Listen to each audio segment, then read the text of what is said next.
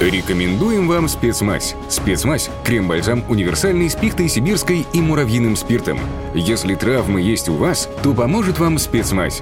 И при проблемах с кожей спецмазь всегда поможет.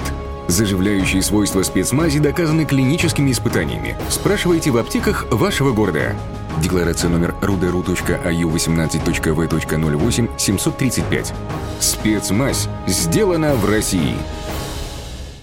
В школу к восьми, девяти, а может и вовсе к десяти часам утра. Дети станут учиться лучше, если будут успевать высыпаться, считает популяризатор науки Ася Казанцева. Сайт ка пэ эр у провел исследование и выяснил, что по этому поводу думают россияне. Итак, мнения разделились почти поровну. сорок три процента родителей признали, что готовы одобрить более позднее начало учебы у их детей. Однако другая группа респондентов, которых оказалось хоть и не намного, но все же больше, против каких-либо перемен. Некоторые уверены, чем раньше человек пробуждается ото сна, тем больше он успевает сделать за день. Мы спросили у одной из слушательниц радио ка пэ, многодетной мамы из Москвы, в какое время лучше бы начинали занятия в школах. Вот что по этому поводу думает Наталья. Идеально, когда детки учатся, ну, хотя бы с девяти утра. Когда они идут в школу к восьми, жалко всех.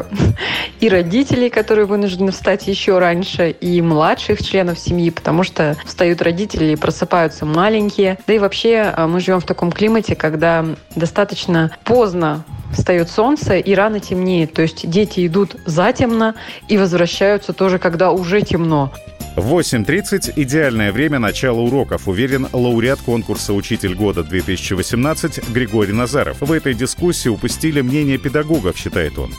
С точки зрения взрослой позиции учителей, конечно, наверное, тоже чем позже, тем лучше. Опять же, не только потому, что есть возможность лишние полчаса поспать, если, например, в девять часов уроки бы начинались. Но и в первую очередь потому, что у учителя появится время подготовиться к урокам. Есть механические дела, которые учитель в конце усталого дня откладывает на вечер, а потом на завтрашнее утро, а утром всегда какие-то хлопоты возникают, когда восемь тридцать урок начинается. А если бы учитель вот этот запас в полчаса был, то можно было бы заполнить тем электронным журнале, подготовить тетради. Поэтому, мне кажется, восемь тридцать вот с точки зрения разных позиций, наверное, оптимальное время. Недаром оно действует и действует достаточно давно.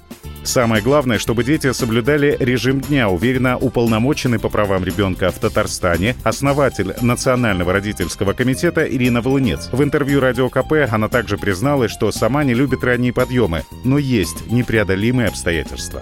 Есть дети, которые полдня учатся, полдня занимаются спортом. Если уроки будут начинаться позже, то спортом дети тоже начнут заниматься позже, будут приходить позже домой, позже ложиться спать. А также у нас большая проблема со второй сменой. У нас в России есть школы, а, причем немало школ, в которых есть не только вторая смена, но и третья. А что мы будем делать с этими детьми? Позиция государства – убрать из школ третью смену. По планам Министерства просвещения это должно произойти к две тысячи двадцать пятому году. Александр Фадеев, радио ка пэ.